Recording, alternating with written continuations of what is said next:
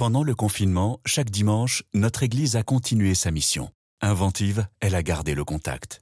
À distance, nous avons prié, pris soin des plus fragiles, célébré. Pour redémarrer ensemble aujourd'hui, donnons à notre Église les ressources qui lui ont manqué. À situation inédite, appel inédit. Donnez dès maintenant sur donnon.catholique.fr.